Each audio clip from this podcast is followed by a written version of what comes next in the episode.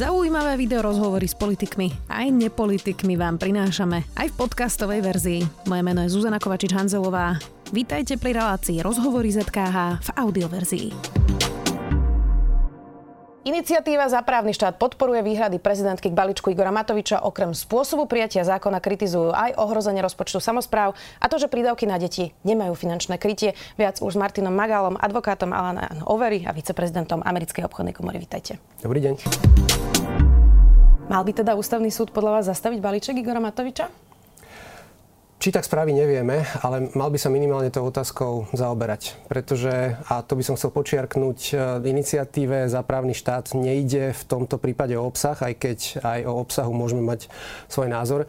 Ide nám o proces, akým bol tento balíček, respektíve tento legislatívny predpis schválený a považujeme ho za veľmi zásadné popretie štandardov legislatívneho procesu, ktorým by ústavný súd mal nastaviť nejaký rámec. Rozumiem, ale čo ak by ústavný súd rozhodol, že nepozastaví účinnosť a nakoniec by mohol rozhodnúť aj tak, že môže parlament vlastne robiť, e, čo chce. To by bol asi dosť zlý signál vôbec pre nejaké pravidla fungovania tohto štátu, nie?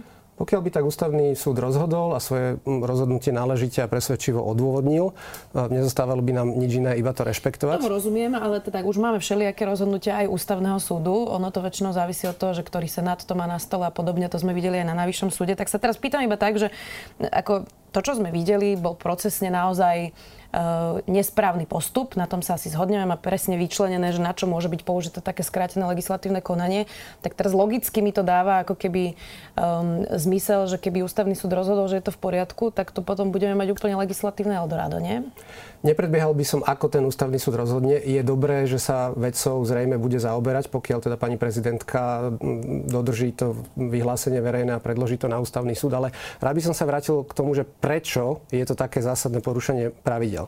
Pretože ono to nie sú iba odporúčania mať štandardný legislatívny proces a najmä v systéme jednokomorovej parlamentnej demokracie, ktorou Slovensko je, kde nad je, nad parlamentom je už v zásade iba suspenzívne veto prezidenta alebo prezidentky, je o to dôležitejšie, aby tá čistota legislatívneho procesu bola dodržaná. Konec koncov my máme priamo v ústave zakotvené, že Slovenská republika je právny štát a máme viacero ďalších predpisov, okrem iného aj rokovací poriadok Národnej rady, ktoré presne stanovujú, za akých výnimočných podmienok je možné uplatňovať skrátený legislatívny proces a tie v tomto prípade teda podľa nášho názoru neboli splnené.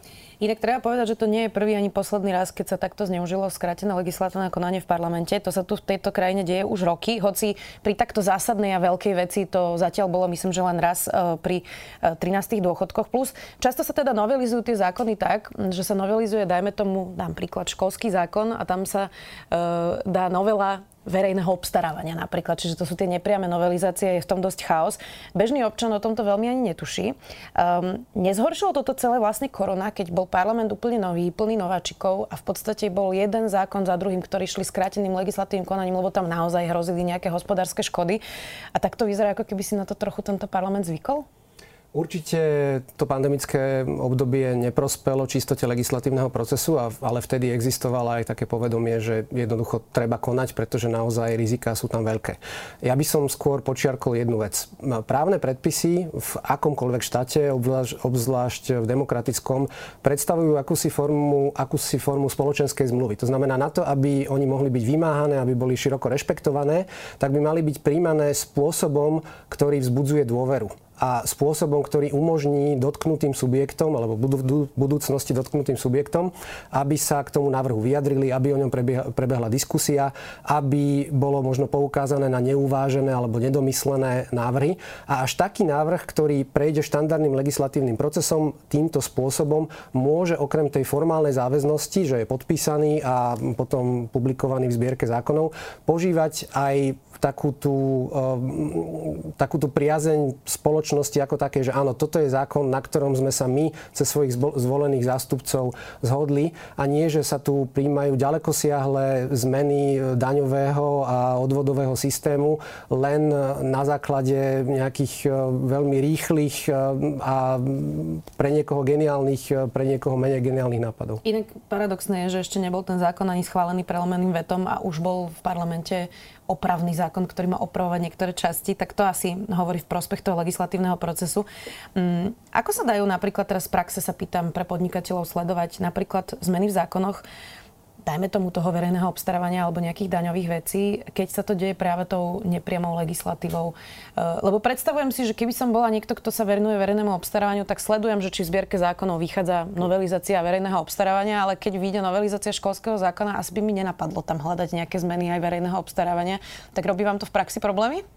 Našim klientom to robí v praxi problémy a advokátsky alebo teda právnický stav okrem iného musí poskytovať aj túto službu, že hľadá v zákutiach e, nových právnych predpisov, ktoré na oko nemajú nič spoločné, či už s verejným obstarávaním alebo so sociálnym zabezpečením. E, tie také dovedky alebo prílepky, ktoré tam nepatria. V minulosti sa to často dialo cez poslanecké návrhy priamo v pléne a to je jedna z praxí, na ktoré naša iniciatíva za právny štát poukazovala dlhodobo. A ku ktorej sme už v roku 2019, teda pred poslednými voľbami, pripravili materiál na zlepšenie legislatívneho procesu, ktorý by okrem iného zavádzal povinné pripomienkové konanie aj k poslaneckým návrhom, pretože predtým sa často stávalo, že prišiel nejaký vládny návrh zákona a ten bol v rámci výborovej diskusie potom e, zmenený e, poslancom, poslancom pozmeňovacím návrhom. pozmeňovacím návrhom, o ktorom teda diskusia neprebehla a ktorého dôsledky boli ďaleko siahle. Mysleli sme si v tom čase e, v rámci iniciatívy, že to je náš najpalčivejší problém v rámci legislatívneho procesu.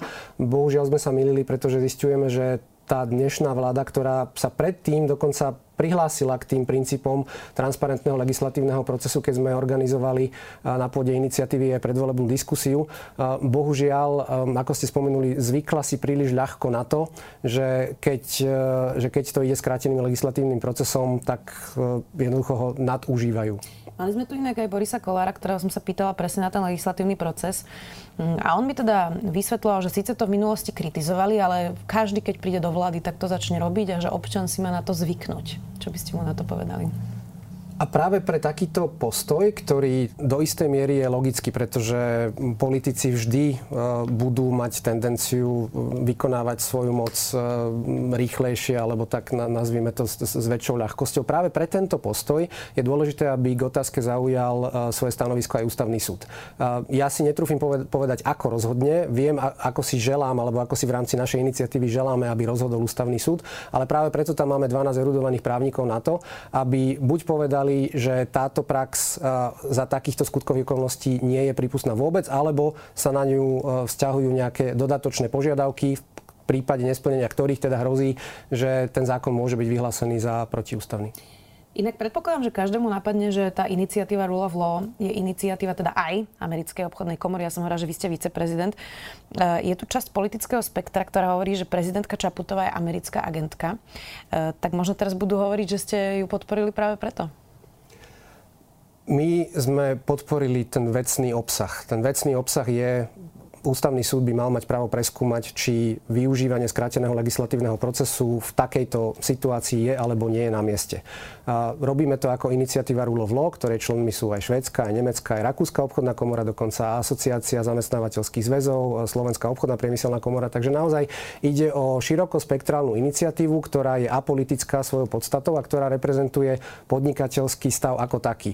A za tou iniciatívou vidíme to, že pokiaľ my samotní užívateľia právnych predpisov a teda výsledkov legislatívneho procesu sa ozývame s tým, že nám nevyhovuje spôsob, akým sa tá legislatívna e, činnosť vykonáva, že by to mohol byť relevantný signál pre vládne inštitúcie, aby v takýchto praktikách nepokračovali. Tak dúfajme, ale to sa väčšinou nestane z praxe, už sme to sledovali, ale inú otázku máme. Existuje na Slovensku právna istota? Pýtam sa preto, že um, Jedna z tých podstatných vecí je aj predvydateľnosť e, práve podnikania alebo rôznych iných, e, iných oblastí v živote. A nám sa často stáva, že nevieme predvydať ani takú vec, ako to, že teraz sa zásadne porušili pravidlá. Ešte aj minister hovorí, že to bolo bagrom. Boris Kolár priznal, že teda áno, oni to urobili, lebo môžu. Um, a my nevieme vlastne predpokladať um, ani v kontúrach, že akým spôsobom rozhodne ústavný súd. Tak chápem tú predvydateľnosť príliš striktne, že by sme mali asi vedieť, že toto úplne neprejde? Tá predvídateľnosť e, výsledku, tá asi vždy, tam bude asi vždy väčší priestor na neistotu, ale ten proces by mal byť predvídateľný. A to je práve to, čo sa e, tu teraz nestalo a, a to voči čomu namietame. Celkovo k predvídateľnosti výsledkov rôznych právnych procesov alebo aplikácie práva e, ste už aj vy vo vašej relácii mali toľko diskusí, že asi by, bolo, asi by nestačil čas na to, aby sme ich prebrali všetky tie témy, ktoré v tom, tejto súvislosti vznikajú. Jasne, tak včera nás dosť prekvapilo zrušenie obvinenia dobro Miroslava Trnku, to tiež bol taký uh, zážitok, ktorý sme už dlhšie nevideli. Ako sa teraz pozeráte na tú vojnu v policii z vašej pozície advokáta?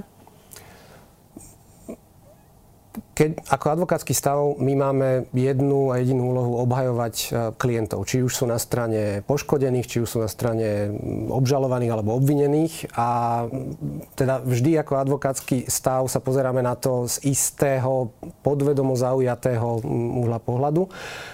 Čo sa týka fungovania represívnych zložiek alebo orgánov činných v trestnom konaní, neteší ma takáto situácia. Neteší ma ani e, to, že sa deje z časti v mediálnom priestore, z časti v kulároch, z časti za použitia konšpiračných teórií a otázok. Ale rovnako musím povedať, že do istej miery tomu, tomu prispieva aj také príliš e, benevolentné preskakovanie medzi advokátským stavom a inými, e, a inými pozíciami. Podľa môjho názoru advokát by mal byť advokátom, vykonávať svoju činnosť pre klienta a, a, a, tam by to malo ostať. E, niekto, kto je advokátom pre pretože chce realizovať nejaké svoje mediálne ambície alebo ďalšie politicko-mocenské ambície, tak to je jedna z vecí, ktorá ma tiež vyrušuje. To ste teraz asi reagovali na Roberta Kaliňaka, chápem to správne? Na nikoho osobne som, som nereagoval. Ja ale... by som rozumela, že koho myslíte, lebo tak on bol minister, politik, teraz je právny zástupca, čiže to, takéto prechádzanie ste mysleli napríklad, hej? Existuje viacero kolegov, ktorí, ktorí majú e, v tomto e, istý, istý prístup, ktorý ja osobne nepovažujem za šťastný. Pýtam sa aj preto, že to, čo vlastne vyplávalo na povrch po vražde Jana Kuciaka, je vlastne celý nejaký systém policie, súdov, prokuratúry aj advokátov niektorých, je ich teda menej, ale sú takí, ktorí sa vlastne podielali na rozklade demokracie. Keď sa nad tým tak človek hlbšie zamyslí, tak ono to vyzerá na nejaký hlboký a vážny problém, nie? V tejto spoločnosti máme viacero hlbokých a vážnych problémov a advokátsky stav ako taký nedokáže byť voči nim imunný, napriek tomu, že advokáti sú ľudia, sú ľudia omylní. V stave, ktorý má viac ako 7 tisíc členov, sa určite nájdú aj čierne ovce. Dôležité je, aby existoval e, efektívny a dôveru zbudzujúci systém na vyhľadávanie a sankcionovanie konania, ktoré je v rozpore s pravidlami, ktoré majú byť dodržiavané. Nebola chyba, že hoci sme to tak všetci nejako v základných kontúrach tušili, e, novinári o tom teda aj písali, e, tak aj tí slušní, aj tí, čo neboli súčasťou vlastne tohto, tohto systému, si robili svoje a neozvali sa, e, lebo to bol problém aj sudcov pri Harabinovi napríklad, v časoch, keď bol teda predsedom Najvyššieho súdu aj ministrom spravodlivosti, aj pri prokurátorovi Dobroslavovi Trnkovi. A mohli by sme pokračovať rád radom, že či ten problém na Slovensku nie je aj ten, že tí slušní ľudia sú ticho, keď sa niečo deje. Záleží od toho, do akej miery a na akom fóre sa treba ozvať. Zrejme sa pýtate na to, že či sa mali viac prezentovať v mediálnom priestore a o tom, že do akej miery sa sudcovský stav mal e, ozvať e, silnejšie, o tom sa viedli debaty. Čo sa týka advokátskeho stavu, ja som v mojom bezprostrednom okolí nezaznamenal, že by, keď bolo treba sa ozvať, e, že by tak niekto nespravil.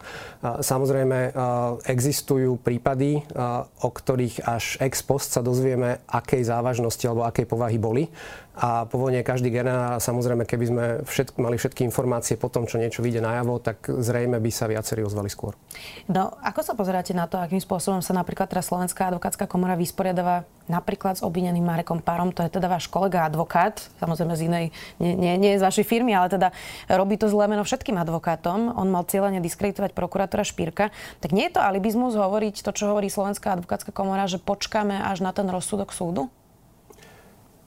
Nemôže ísť o alibizmus, e, keď sa rozprávame o tom formálnom konaní. E, pretože ja detaily tohto konania nepoznám. Rozumiem, že e, kolega je trestne stíhaný, ale počas trestného stíhania môže byť vyšetrovaný aj disciplinárnymi orgánmi Slovenskej advokátskej komory. To sa nevyhnutne nevylučuje, to vyšetrovanie. O tom, že či je možné uložiť sankciu za ten istý skutok dvakrát, o tom by sme mohli polemizovať. Ale v tomto by som aj ja možno apeloval na trochu väčšiu trpezlivosť, čo sa týka výsledku. A nie čo sa týka nastolenia problému a diskusie o ňom, pretože to sú dve rôzne veci. Mm. Mám takú osobnú otázku. Vy sa napríklad hambite za advokáta Mareka Paru? To je ako keby ste sa ma spýtala, či, či, či, či preberám zodpovednosť za, za akéhokoľvek iného kolegu. Nemyslím si, že takto rozmýšľam o, o danej otázke. Čo sa týka, a, a teda ne, samozrejme nepoznám do detailu skutkové okolnosti, ktoré sú mu kladené za vinu.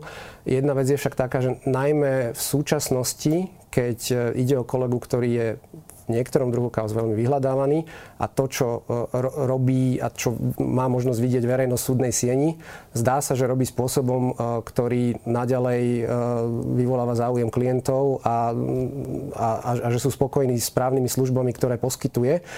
A to by malo pre advokáta byť e, alfa omega. Advokát nemusí nevyhnutne byť populárny, e, nemusí byť ani obľúbený. Dobre, nie. On je obvinený teda z toho, že mal diskreditovať priamo uh, prokurátora Špírka. To len aby to neznelo, že poskytoval advokátske služby, lebo to, čo hovorí to obvinenie, sú vážne veci o tom, že mali sledovať prokurátora Špírka, že mal chodiť na policajné prezidium za Tiborom Gašparom.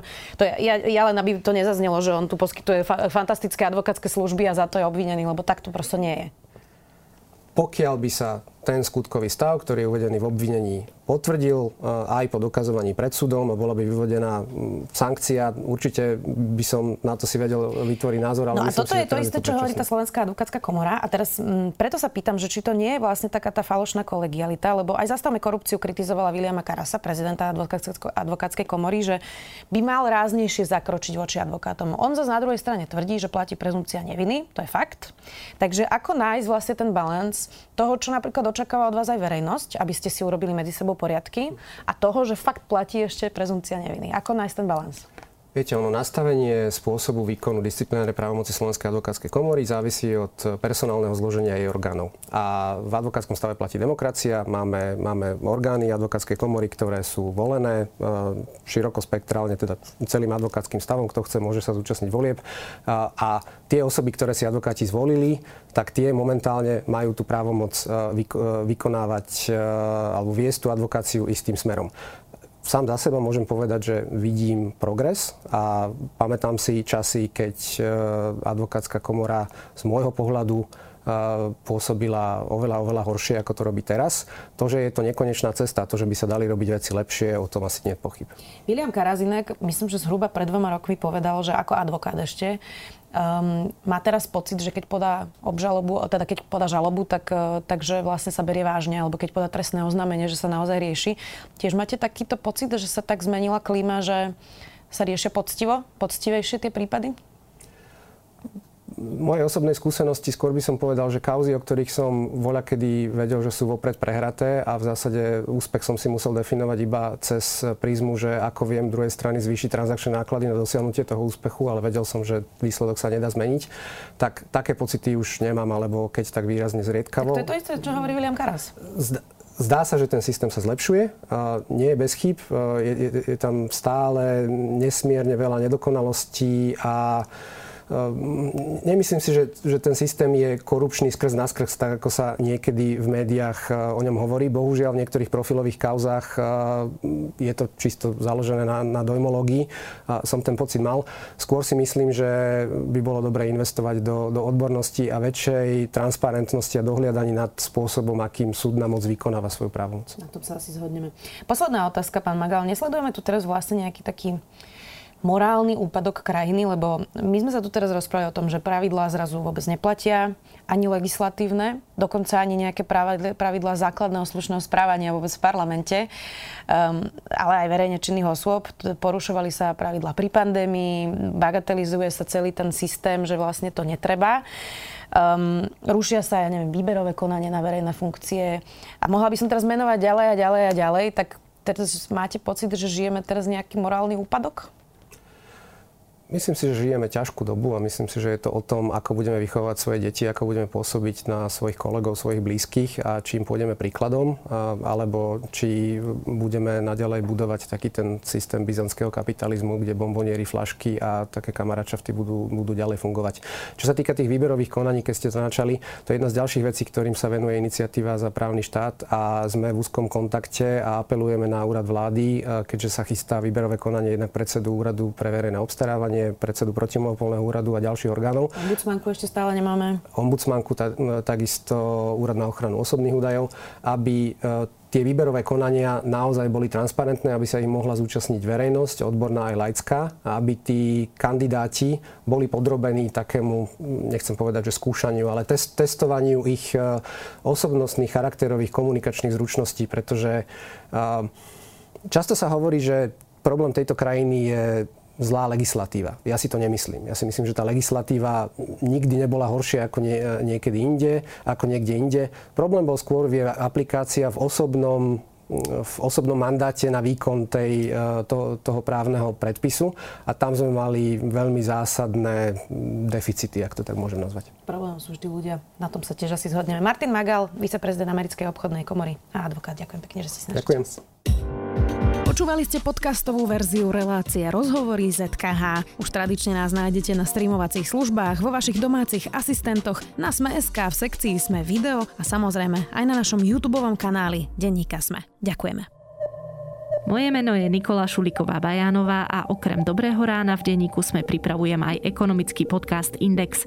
Snažím sa v ňom na zložité otázky, či už o biznise, štáte alebo osobných financiách, hľadať zrozumiteľné odpovede. Budem rada, ak sa ku mne každý štvrtok pridáte. Index nájdete vo všetkých podcastových aplikáciách, ako aj na stránke www.sme.sk.